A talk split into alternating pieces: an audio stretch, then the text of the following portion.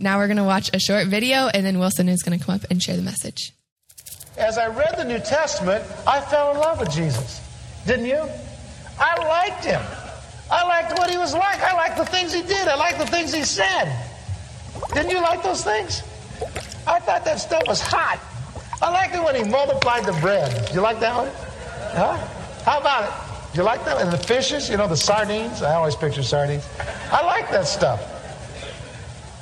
I like all that stuff, you know. I liked it when he went by the fig tree and said, hmm, you know, and it died. Can you picture him doing that? I like all that stuff. I like it. I remember last night, come forth. That's a biggie, you know. I mean, that's hot. There's not many guys doing that come forth thing, you know, telling anybody to come up from the dead. I like all that stuff. And when I became a Christian, I thought that's what I was going to do.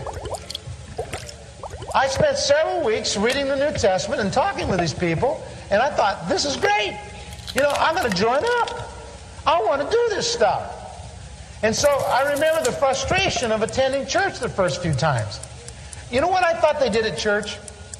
I thought you, that people gathered at the church, had a good time together, sort of divvied up the land, and everybody went out and healed a few, cast out a few demons, and won a few people to Christ before lunch. And so the first few times I went to church, I went prepared with the idea that we're going to, you know, ha, I'm going to take Anaheim. I want to go to Anaheim, you know, the deepest, darkest pagan Anaheim.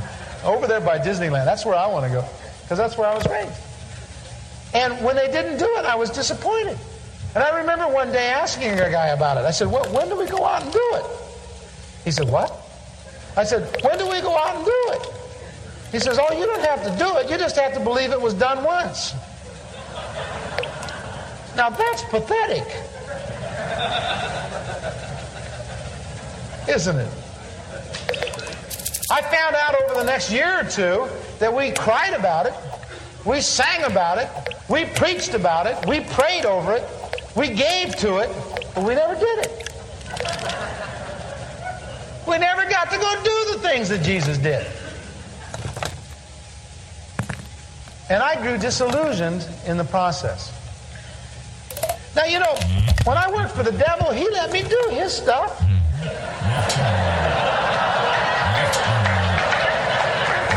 Did he let you do his stuff? He let me do his stuff. But when I came to work for Jesus, they didn't want to let me do his stuff. And I, to tell you the truth, I joined up to do the stuff. Did you? You see, it's doing the stuff that's going to change the world. It's not knowing it was done once. It's not knowing that it's important. It's doing it that's going to change the world. Somewhere, someplace, somebody's got to start believing this book and acting on it.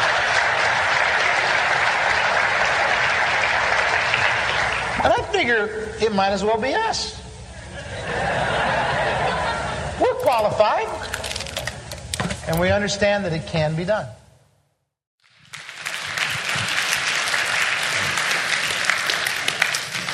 That's a cool video, isn't it?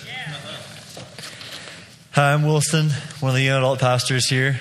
You saw that picture up there of the much more beautiful person on my left. It's my new wife. But um, first, uh, that guy narrating that cartoon we just watched, his name is John Wimber, and he's actually he was the first leader of the Vineyard movement. And this is something he really um, kind of brought in was do the stuff Jesus did.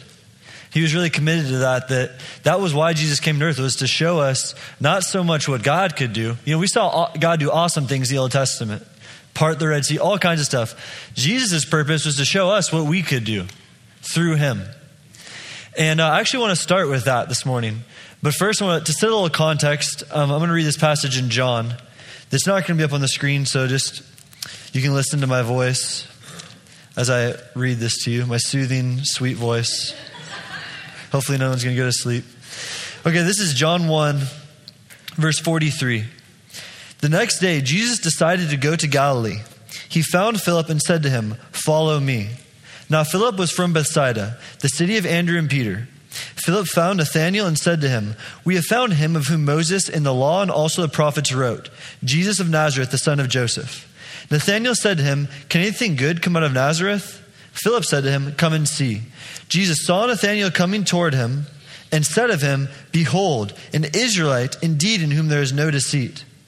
Notice here, how does this start? How does Jesus what's the this is a prophetic word. That's what jesus is doing right now is he's receiving a divine idea of something about nathaniel. He's not just guessing about something about him. He is god has revealed something to him about nathaniel and he's sharing that with him. And it's important to notice it says jesus saw nathaniel coming toward him. So he saw him and then he prophesied. A lot of times that's how it works for me. I see people and i just get this kind of unction this like idea about them and then i just start speaking it out to them and notice this is something positive that Jesus started saying to him. He says, Behold, an Israelite indeed in whom there is no deceit. So he starts with something positive about him, a encouraging word. And oftentimes this is how the prophetic starts to flow in our life. We begin with something positive we see in somebody, something that Jesus would say to them if he saw them, and then more just comes. So actually, I'm going to take a risk right now. I wasn't planning on doing this. Is anybody else ready to do something different this morning? What do you guys think about getting up and move around a little bit for five minutes? You guys promise you'll do this if I if I go here? Yeah? Okay, what I'm going to do is ask everybody to stand up.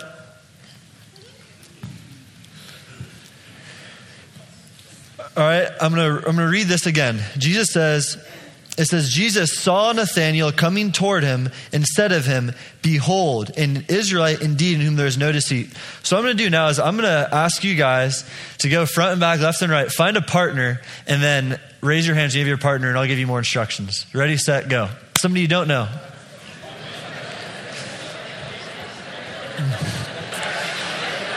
All right, partner up. Toss your hand up when you find a partner, please. If you don't have a partner, just walk towards the front. Everybody good? You guys can partner up. Perfect. It's okay. You know each other. That's all right. We need another. Anyone else need a partner? Just walk up front. We got one person right here. All right, come on, Celia. Right here. Oh, Mike. Here, grab Van. All right, everybody good? Hey, this is fun. Do you guys think you're going to get to do some exercise this morning at church? So here's what we're going to do. Hmm. Lori, you have one partner over here. All right. So here's what's going to happen. Person, one person just decide who person A is and person B. Just talk really quick and decide who's going to be person A. All right, good. No more talking. That's it. Sounds good. You got it. So now, person A, all you're going to do is ask the person across from you their name. Go ahead and ask them their name. All right. Now, what I'm going to give you, what I'm going to let you do is actually here, we're going to we're going to roll a really quick video clip. Sorry, Maria. Could you play the clip? So here, I'm going to explain to you guys what's happening we're going to get a chance to prophesy. You're going to get a chance to step into taking a risk right now and giving somebody an encouraging word. And what this comes from is just 20 seconds of bravery. All I'm going to ask you to do is just talk for 20 seconds. And sometimes when we think outside of ourselves, we look bigger than where we're at internally, God breaks through. Because we're taking a risk and we're saying, God, there's more to everything that's happening than just what's going on in my world. So watch this video clip and you'll be encouraged by it before you take this risk with me.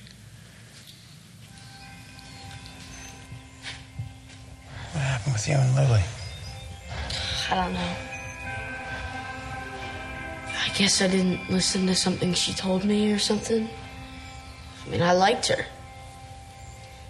It's like you embarrass yourself if you say something, and you embarrass yourself if you don't. You know, sometimes all you need is 20 seconds of insane courage. Just literally 20 seconds of just embarrassing bravery. And I promise you, something great will come of it. Awesome. All right, hopefully you guys are inspired now. So, just really quick overview. In 1 Corinthians chapter 12, this guy named Paul is talking about these spiritual gifts that God releases to us at situational moments in time. And one of them is a gift of prophecy. And Paul says that prophetic words are to be encouraging, upbuilding, uplifting. They're not anything negative. And so, what you're going to do, person A, is you're going to look at the person you're partnered with, and all I want you to do is start telling them what you see when you look at them. And you're going to have 20 seconds to do that. Okay? So, I'm going to tell you when to start. Ready, set, go. All right, time. Time. All right. Good. You guys are doing awesome so far. Okay, now we're going to flip it. Other person, you have 20 seconds to look at them and just tell them what you see about them. Person B, okay? Ready, set, go. All right, time. Awesome. Good job, guys. Good job, good job. Give your attention back up here, please.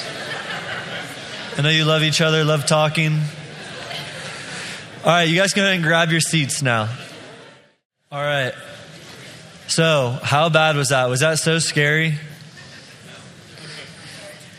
See, the purpose of the church is it's a training ground. It's a place to come back in and get encouraged and built up, and then go out into the world and do the stuff that Jesus did. So, my challenge to you is that by the end of the week, approach one person you don't know and just tell them what you see when you look at them and see what comes from it.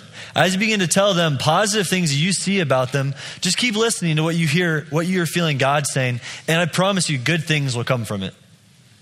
You know, a lot of times people just want affirmation from strangers. They don't even know it, but everybody in this room is carrying something inside them that they want. You know, everybody wants a taste of Jesus. Not everybody knows that. People aren't necessarily aware of that, but everybody is dying for a taste of Jesus. And we're that taste. We can give them that taste. There's this quote um, by a guy named Thomas Hobbes. He said, he's a, he's a 15th century political philosopher. Um, and this really struck me. I read this. He said, When you stop fighting, you've given passive consent to the sovereign authority. When you stop fighting, you've given passive consent to the sovereign authority. What he was getting at, he was talking about state building. And when a, um, like a king comes and conquers a land, everybody revolts and they fight it for a while. They keep fighting. But then eventually the king, you know, so he conquers the land. At, when it gets to that point where he conquers the land, everybody's kind of like, okay, we're not going to fight anymore. We're just going to accept this new ruler. They're actually giving him passive consent. They're giving him consent to rule over them. Something I've found in my life where I've given fear consent to rule over my life. Without even knowing it, I've stopped fighting it and I've given fear consent over me. I don't want that. Does anyone else not want fear to run them? Fear of money, fear of what other people think, fear of provision? Well, you know how we break out of that? We rebel. We rebel against fear. We step out against fear. We act in the opposite spirit. And we go up to a stranger that we don't and we say, Hey, I just want you to know, I just love your outfit. And you seem like a really nice person. And I'm sure there's people that really are encouraged by your existence. And hey, maybe nothing prophetic was flowing there, nothing prophetic came out, but you just showed them Jesus. Because Jesus loves people. He loves to love on people and affirm them. And I promise you that if you do that enough, you'll start saying things you didn't even mean to say. Stuff will just start coming out, and people will start crying and saying, How do you know me? How did you know that about me? And it's all because you're just making yourself available to God. You know what God's looking for more than anything? People who have a big yes to Him, people who have a humongous yes to Him. I'll be the first to admit that I, I have a no to Him all the time. But what I found is when I make my big, my yes bigger than my no, good things happen. Truth and freedom breaks into people's lives when we're, willing to make our yeses bigger than our fears and our no's. Not these kind of no's. so, none of that was planned, that's just because was on my heart. Um, I just got married. I got married about a month ago, a month and a week or so. And really, yeah, like I wish that everybody in this room could have been there, but my father and mother in law aren't millionaires. So that's just, can't invite every single person. But we really sincerely do hope you come to that reception. And we'd love just to get to know everybody in this room better and you to celebrate some in this big thing that, this big new adventure we're going to embark on. Um, but something I'm learning, who all's married here? Awesome. So you know what it's like. It's cool, but it's also kind of crazy. And I'm learning just about that. There's this new adventure I'm embarking on in life. I'm growing closer to somebody. I'm letting somebody into my personal space. We do things differently, you know. I put the shower curtain to the left side of the shower. She puts it to the right side. All kinds of stuff that we're figuring out. And, you know, this, there's this whole new adventure of not having the bed all to yourself I wake up with the covers ripped off of me in the middle of the night, or this leg, this elbow in my thighs, my my ribs, and so that's really honestly something like it's a big change to learn to sleep in the same bed as someone. And growing up, I always needed background noise to sleep. So, like growing up, I had the fan on high, even in December, just because I needed that. Anyone else like that? They just love having background noise. It really helps them sleep. Well, luckily, Jennifer, my wife, snores. So I just flip this I flip this fan off every night. And no, they're really cute snores. They're really cute. To be fair, I have a whole, I kind of have a nightlife of my own. People tell me I have, I have a nightlife, meaning that I talk and I walk and I do all kinds of crazy stuff in my sleep, but then I don't remember any of it the next day. So who knows like what I've done in my sleep when other people aren't around. But apparently, we went on a cruise to the Bahamas. And apparently, the first night of the cruise, I was so disoriented about where I was in the room that I was like climbing out the window trying to go to the bathroom. So, just to be fair, you know, I think that's a little worse than snoring. Just to give Jen a break. okay. A huge thing I'm learning though in marriage is I get to grow in intima- intimacy with somebody. I get to grow in closeness with somebody like never before. I get to have somebody by my side, has my back, leads me on, follows me, encourages me, listens to me, that's just faithful to me. And it's awesome, you know? She's always there for me. She's always there to listen. Last night when I spoke, I felt like it was pretty crappy. I felt not good about it, but I had her all night reassuring me, encouraging me. She's how I came back this morning to get up in front of you guys again, because that encouragement. And really, what I felt like um, I was to say is that that's exactly the role God wants to have in our life. We to let Him do that. He wants to have that intimate connection with us. He wants to encourage us on. He wants to help us keep going when we don't feel like it. He wants our heart to be knit to His. He wants that closeness, that relational intimacy. Because everything that Jen gives me is just a reflection of what God wants to do in my life. All the intimacy we experience with, with in relationships, that's just a drop in the bucket of the closeness God wants to have with us. And he's welcoming us into that. He wants us to be living in that place of relying on him, bringing everything to him, being raw and real with him. Man, if you read the Psalms, David says some tough stuff to God. The book of Psalms is a compilation of like kind of poetry that one of the kings of the Old Testament wrote. And he gets really real and raw with God. And you know how David was described? A man after God's own heart because he was real with the Lord. He brought himself before him in authenticity. He wanted to know God in a personal way. He wanted to be real when he was sad or when he was happy. And the, that's what I wanted to talk about this morning was um, how to foster this place of intimacy with Jesus. How to stay in this place of closeness with God.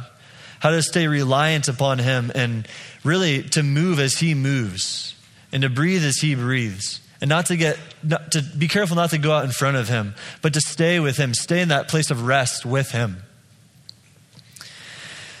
um, And honestly, the, the kind of thing that came to my mind about that was that lots of times unbelief keeps us from that. We get into this kind of mindset or this place of starting to doubt things God has done. Or we develop a critical attitude towards people around us. We stop giving honor where honor is due. We stop, um, honestly, we stop doing 20 seconds of bravery. We stop re- looking outside of ourselves. When we get into this place of unbelief, it starts to become all about us and what we're experiencing, what we're feeling.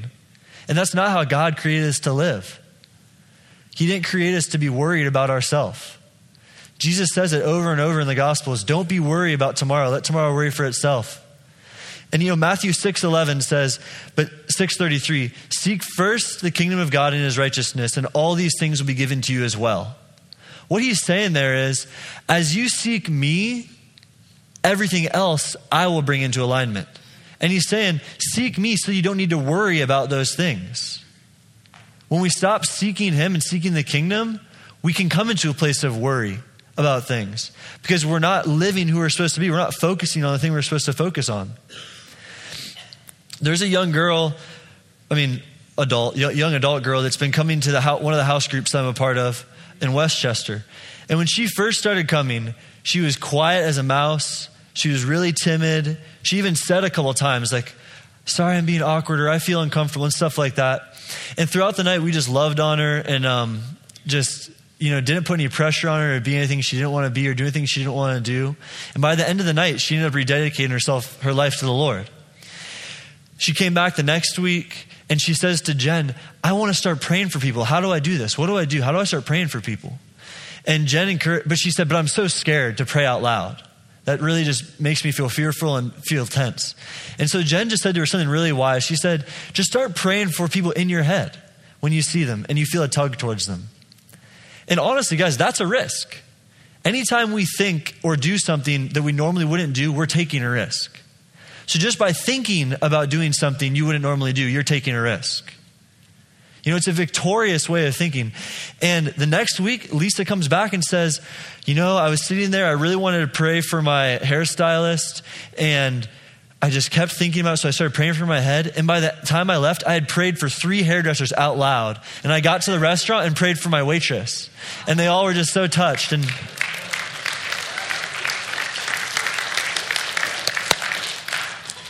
And see, that's Elisa living out who she really is. That's her being who she's actually called to be. You know, there's an evangelist inside of every single one of us because Jesus is inside of all of you guys. Jesus is living in there. He's where outreach comes from. Outreach doesn't come from my personality, it comes from the person of Jesus. It comes from the Holy Spirit living inside of me and driving me towards the things that Jesus wanted us. That's the Holy Spirit's job, is to point us towards Jesus and to point our emotions and our mindset and our will towards the person of Jesus. So I just want to encourage you guys, man, don't say things like, well, you know, that's something Wilson can do. That's just not me. Don't say negative stuff about yourself like that because you're denying the source that wants to do it. That source, Jesus, wants to do it through you just as much as through me or Lisa or Luke or anybody else. All right. So let's look at Mark 6. Um, this is a cool passage that really was really struck me about, about the effect that unbelief can have on us.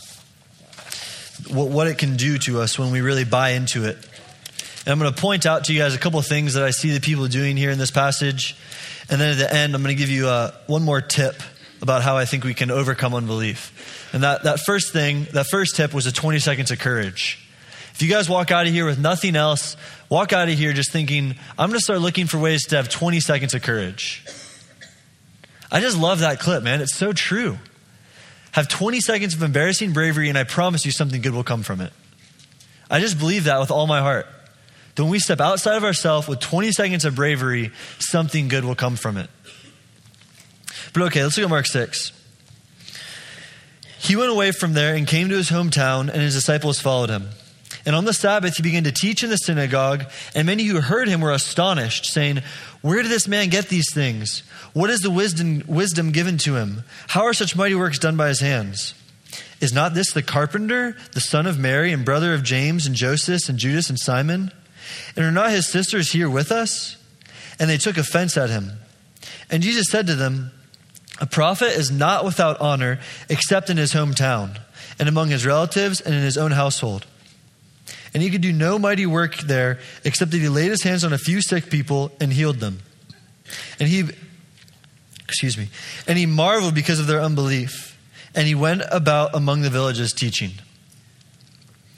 Two things just pierce my heart when I read this. And they took offense at him.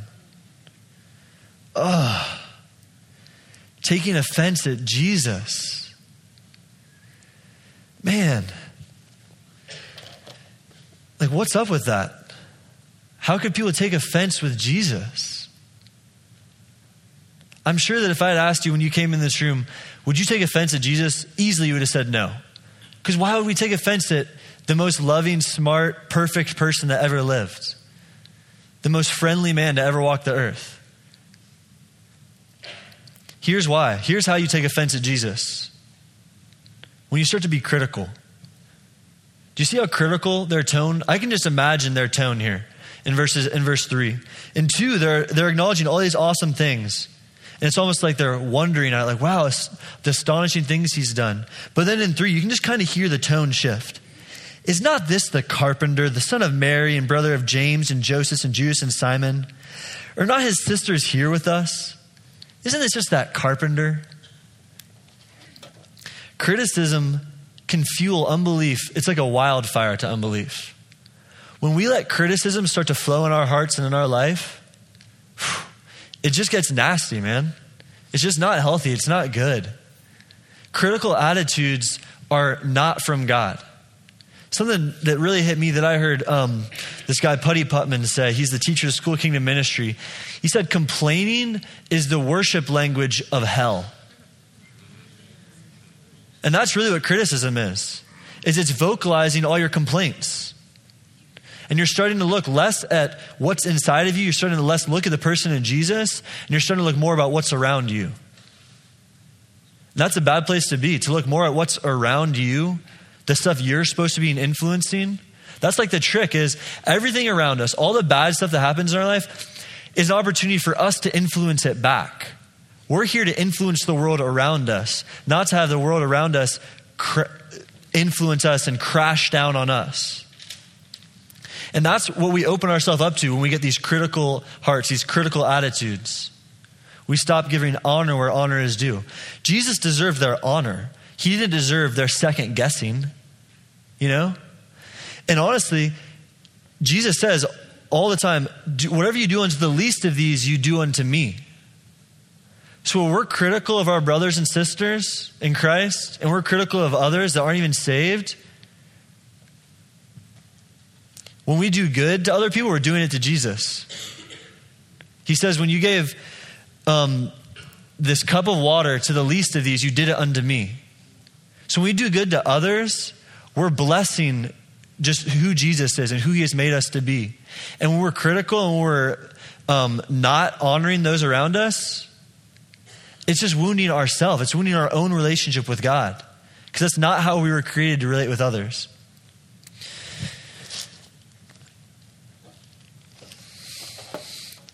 So here's a, here's a thought I had. And they took offense at him. Kind of the drive of my message this morning, I was trying to talk about intimacy and how to stay in a place of intimacy. And it's really, really hard to be in a place of intimacy when you're offended at somebody. So, not only when you have offense at God, it's hard to be intimate with Him, but when you have offense with others around you, it makes it hard to be intimate with Jesus. Because when you're offended at someone else and you don't solve that and talk to them about it and forgive them, you're holding something against them that even God doesn't hold against them. In 2 Corinthians, Paul says, And he made him who knew no sin to become sin. So all the bad stuff that happens was on Jesus so that we might become the righteousness of God. This is another thing Putty said that really hit me. or he pointed this out to me. Paul talks about in that just a couple chapters after that that we're not supposed to look at anybody according to the flesh. We're not supposed to look at anybody according to their sin. Because 2 Corinthians 5:21 says that sin was put back on Jesus. So we don't look at people through what they're doing. We look at who th- we look at them through the lens of who they can become. What Jesus wants to do in them. If we just start focusing more on the potential in people and what Jesus wants to do in them, man, you'll see people's lives change around you without even you intentionally doing anything. When you just start to focus on the good and the gold in people, that's powerful. That's so powerful. That's just being loving. That's just being pure love to others. When you look at the gold in them. I know I'm all over the place, so thanks for bearing with me. Um, so, offense with God keeps us from things He has from us. When we're offended with God and we're offended with those around us, it actually stalls growth in our life. It keeps us from getting places that God wants us to go because we're holding things inside of us that we're not meant to hold. And, you know, God's all about freedom, He's not about control. He's about freedom. And so when we freely choose to love others, when we freely forgive, that unlocks and that brings an open door into breakthrough coming into our life. We start to call out the gold in others, we start to recognize the love God has for them, that opens breakthrough not just for them, but for us. It opens us up to more of what God has for us. Okay, to kind of finish this these thoughts I'm having before the worship team comes up. You don't need to come up yet, worship team. Um, I want to read something in Psalms that really encouraged me about how to, how to combat unbelief. And it's this whole idea of testimonies. Psalm 119, verse 167 says, My soul keeps your testimonies. I love them exceedingly. My soul keeps your testimonies. I love them exceedingly. And earlier on, the psalmist says, Blessed are those who keep his testimonies, who seek him with their whole heart. When we keep on the forefront of our mind the things God has done in our life, the victories he's won for us, that opens us up to seeing more, him do more. It actually combats unbelief in our life. When we remember what he's done for us, we're putting what He has done above our present circumstances. And it's easy to get it mixed up. It's easy to see what's around us more than who God is. But when we keep the testimonies, it does. I don't know how it works in my heart exactly, but I promise you, I experience this all the time. When I keep His testimony above my experience, it just brings life to me. You know, it brings life. So, Okay, I'm going to tell you a story real quick before I finish, just to encourage you guys about the importance of testimonies.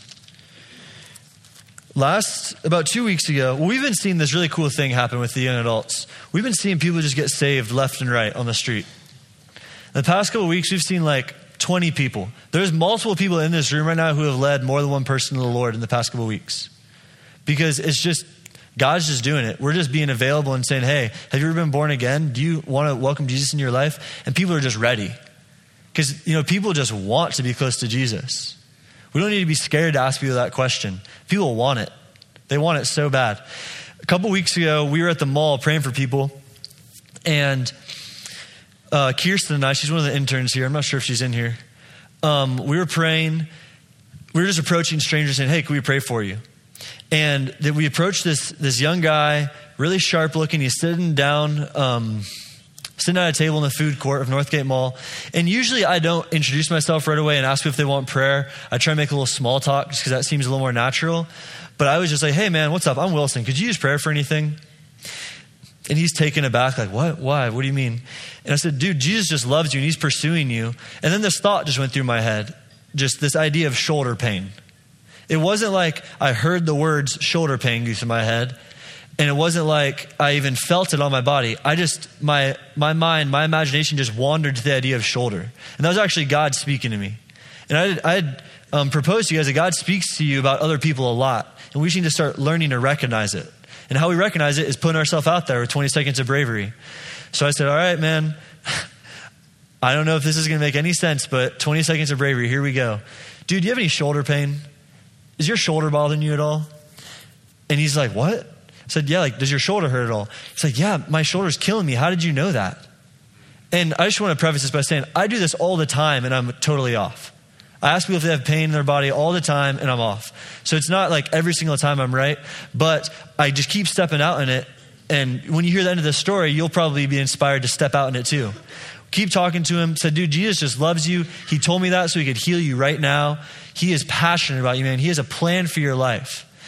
And, you know, this is not something he probably hears every day. So he stands up and I said, dude, let me, can I just pray for your shoulder? God will heal you right now.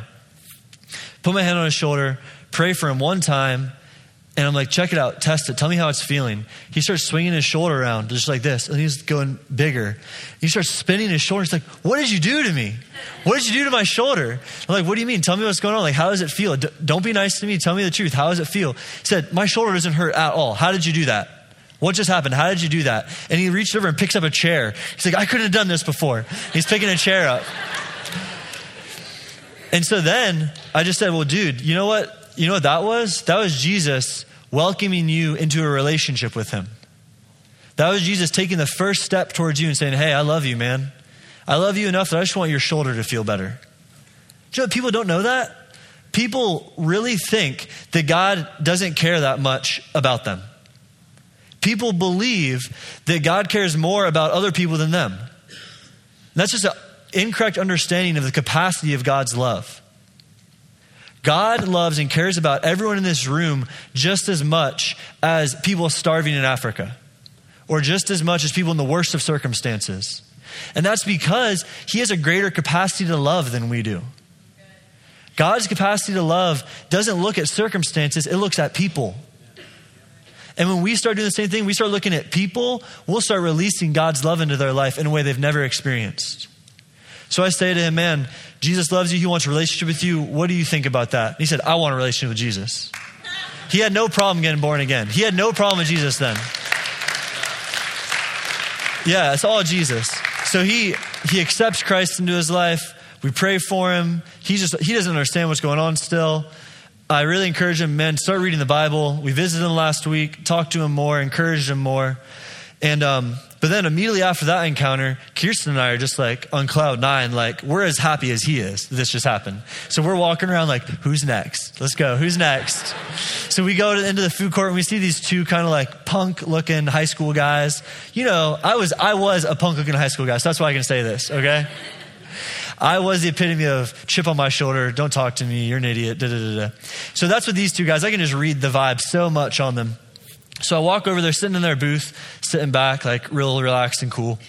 And I'm like, hey guys, have you ever had like a prophetic reading? Has anybody ever told you about your future? Or like, has anybody ever encouraged you and told you like what Jesus sees in you? And I said it that way. That sounds a little weird. I said it that way to get their attention because they're interested then, you know? Like if people come up to you and say a prophetic reading, that just sounds off the wall and kind of cool and mystic and in- interesting. And so they're like, no, we've never had that. And I was like, well, would you like that? Like, you know, this is this is all just because Jesus loves you and he wants you to know how much he cares about you. So like, sure. So Kirsten and I just start prophesying to them and just telling them just like the positive things about them. And as I start to say the positive things, this this thought goes through my head that the young guy I'm talking to is in a his um family situation is hard and that his parents are there's people in his house fighting a lot and he's really struggling with that. And I said, Man, I just get the sense that your home life is kind of rough right now, and that your parents even are fighting or something. And I said, Do you have any little sisters? Because I just get the sense that you're like kind of like the guardian of the family when this stuff starts happening. And I said, Dude, God wants to bring peace in your relation in your parents' relationship, and He wants to use you to do that. And I was like, Does this make any sense? Does this make any sense? And his jaws dropped. It's, I mean, I don't know how I know that stuff. Okay. It's not like something special about Wilson. It was just calling out the gold in him and being encouraging to him. And all that was dead on. He has no problem with Jesus either. Kirsten, what she's saying to this girl or this guy, he has no problem with it. Then, because we're just calling out the life in them, we're calling out encouragement and joy and truth about who they are. Then these two guys, their girlfriends walk over, or at least one of their girlfriends, and another girl. And I could just tell they were all indignant, like, who are these people talking to our boyfriends? Like, you know? snapping their fingers. and they kind of come and position themselves in between me and their boyfriend, like all sassy. And I'm just like, hey, like, and they're like, what are they doing? What are they saying? And the guy's jaws just dropped. He's like, I can't remember her name, Becca or Sue or whatever. You got to let him pray for you. Like, you have no idea. Like, he just told me stuff about me that there's no way he could have known. And he's saying it's because of Jesus. She's like, What are you talking about? And right at this moment, I glance to my right and I see the, the kid's Footlocker sign up on the wall or in front of the kid's Footlocker store.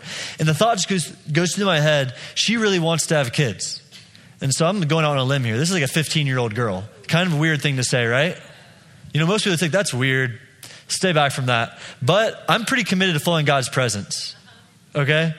I've tried to make that a principle in my life that I'm committed to God's presence more than anything else, more than stereotype or, and I'm not promoting doing something stupid or foolish, but I just really felt that in my heart that she wanted kids. So I just said to her, you know what? I just see that you really can't wait to be a mom someday.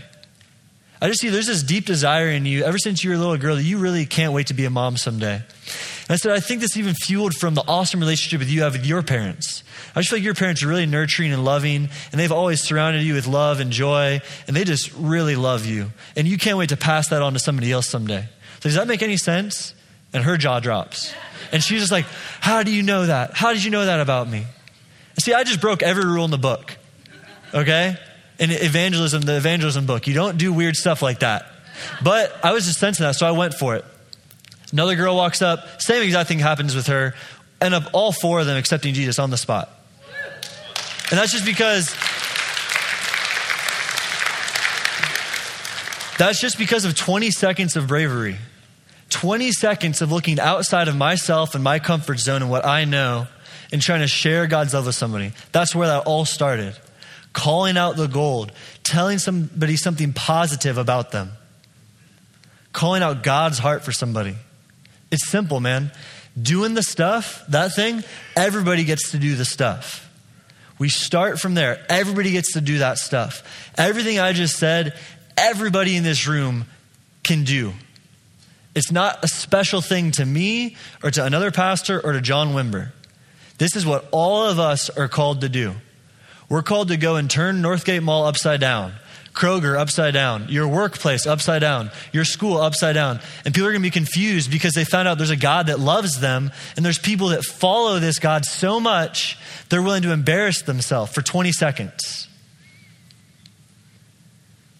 They start to get a they get to see a little snippet of the ocean of love that God has for them. And it's our job. We've been tasked with doing that. We've been tasked with going out and being the hands and feet of Jesus and doing the same works he did. And I just want to speak this out over everyone in this room. As we start to do, the, do that stuff, 20 seconds of bravery, that's when we're going to start to see same and greater works. You know, Jesus said that you will do the same and greater works than me. It has to start somewhere. Why not start with you, 20 seconds of bravery? Worship band, you guys can come on up. Um, I'm going to read one more passage. It would have been really cool if I walked off stage right there, I think. that would have been a good spot to walk off, but I didn't tell the worship band to come up. I could have just like dropped the mic and. Um, so I just want to encourage your hearts with one last verse. It's in uh, 1 Timothy. Oh, yeah, and the whole point of me sharing that, the testimonies, is that as I share testimonies to you guys, you can grab a hold of that. And you can start to trust and say, hey, Wilson is no different than me. Get indignant, get indignant, indignant at me. Okay? I encourage you. Look at me and say, I want that. I want what's happening in his life to happen in my life. I want what's happening in Luke's life and in Van's life and in Amanda's life and in Jen's life. I want that happen in my life. I want Vinny on me. I want to have the same courage that Vinny has. I want to go out and bless people and love on them. Get fired up, man. Get fired up for the gospel.